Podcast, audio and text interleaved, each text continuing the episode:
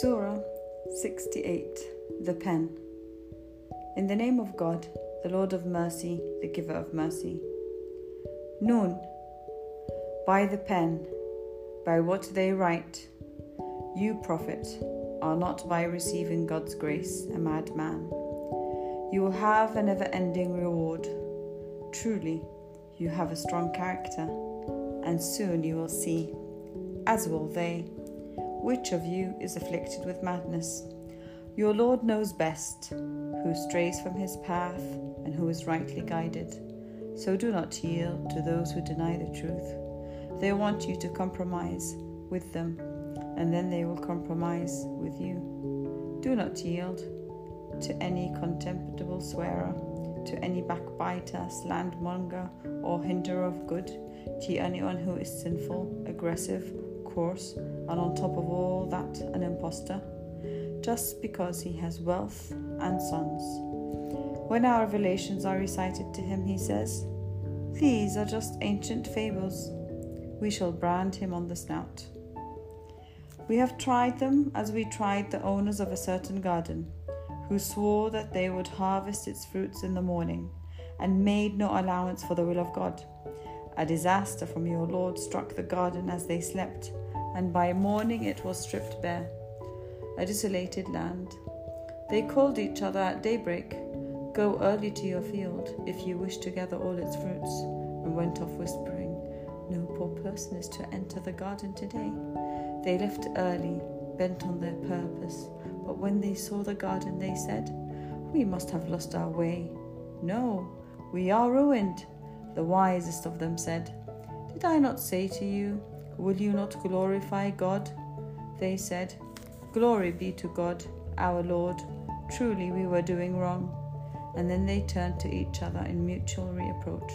They said, Alas for this, we have done terrible wrong. But maybe our Lord will give us something better in its place.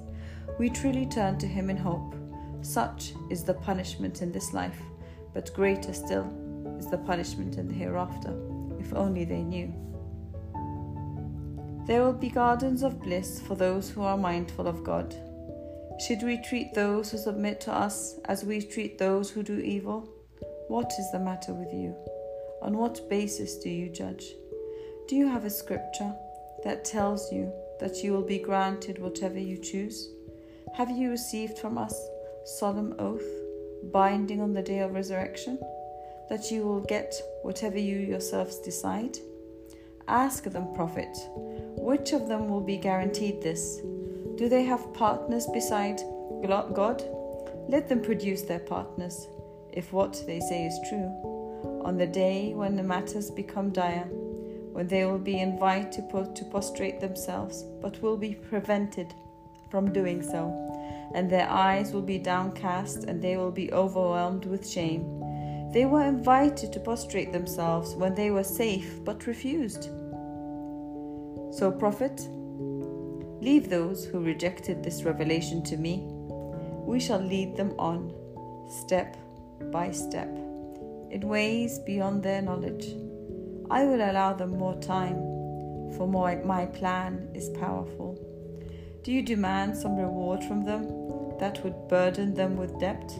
Do they have knowledge of the unseen that enables them to write it down? Be patient, prophet, with what your Lord has decided.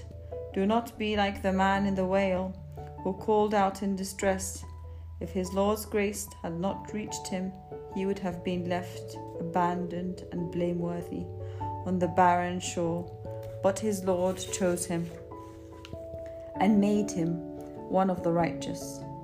The disbelievers almost strike you down with their looks when they hear the Quran. They say, He must be mad. But truly, it is nothing other than a message for all the people.